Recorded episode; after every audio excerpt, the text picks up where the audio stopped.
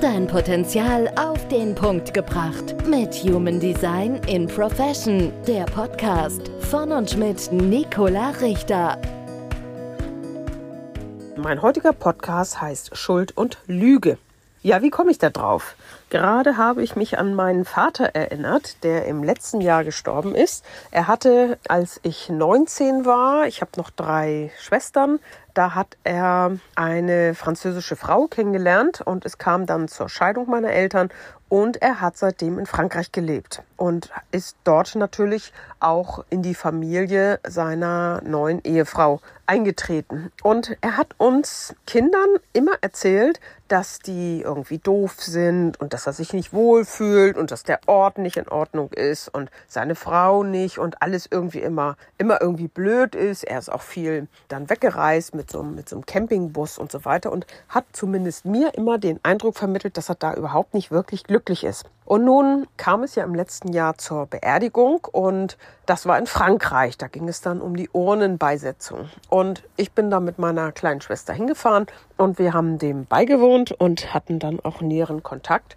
natürlich zu der Familie. Und wir stellten fest, auch gerade in der, in der Rede meines Halbbruders, dass alle meinen Vater in höchsten Tönen geehrt haben und anerkannt haben für seine Weisheit und seine Tipps und dass er da total integriert in die Familie war. Und das war natürlich eine ganz große Überraschung für uns, weil ich zumindest immer den Eindruck hatte, dass er sich da überhaupt nicht wohlfühlt und nun wohl oder übel bei seiner Frau bleiben muss und wegen seines Sohns und so weiter. Und nun kam raus, dass er da ein sehr vielseitiges und sehr anerkanntes Leben geführt hat in der anderen Familie. Und es war, es war wirklich erstaunlich und natürlich auch irgendwo schön zu erfahren, dass es ihm dort wirklich gut ging, weil ich natürlich öfter ein bisschen traurig war, wenn er erzählte, dass das da alles so, so doof ist und er abgelehnt wird und so. Und das war vielleicht am Anfang so mit seiner Art manchmal. Aber insgesamt war er da total eingebunden. Und es waren seine Schuldgefühle, die es nicht zugelassen haben,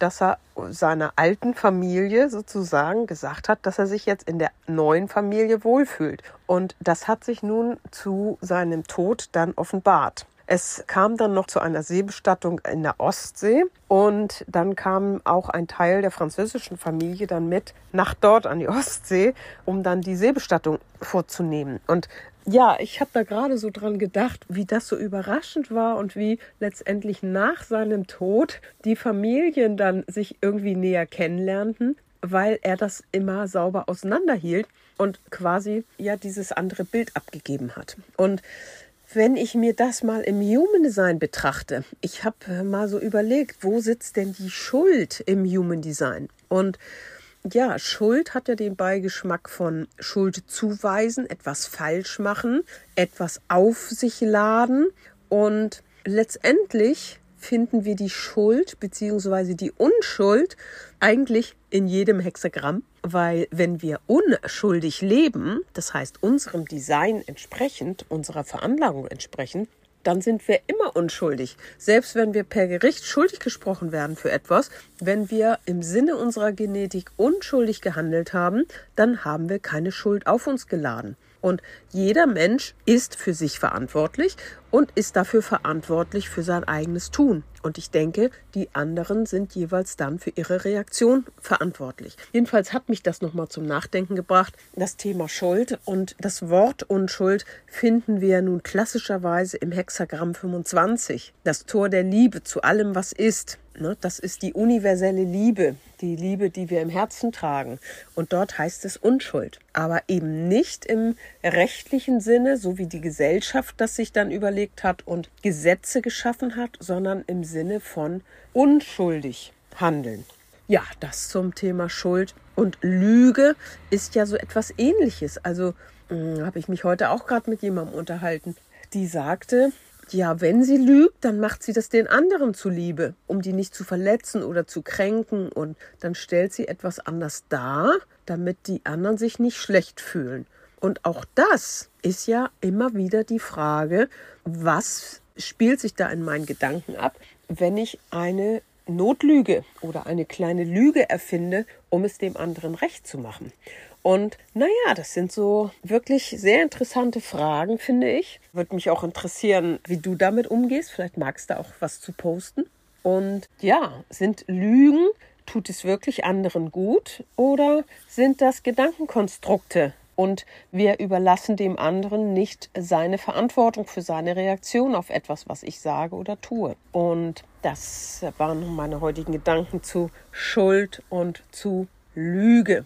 Und wer immer aus sich selbst herausspricht, aus der eigenen Unschuld, aus dem, na, aus dem Innersten, aus der Genetik heraus, der kann im Sinne des Human-Seins nichts falsch machen. Und selbst wenn ich etwas falsch mache und Fehler mache, das sind ja alles Bewertungen, dann kann es im Sinne des Human Designs und im Sinne der Evolution goldrichtig sein, weil letztendlich machen wir Erfahrungen. Und je mehr Fehler wir machen, vielleicht machen wir auch umso mehr Erfahrungen. Ja, das ist, finde ich, sehr interessant auch sich das im Human Design nochmal anzugucken, wo finde ich die Schuld und oder die Unschuld und wo finde ich die Lüge und die Wahrheit. Und ich meine, die sitzt in unserer Genetik selbst. Und wenn du gucken möchtest, was entspricht denn deiner Genetik, was ist deine Unschuld, dann lässt sich das mit dem Human Design herausfinden. Ne? Kannst auf meine Webseite gehen,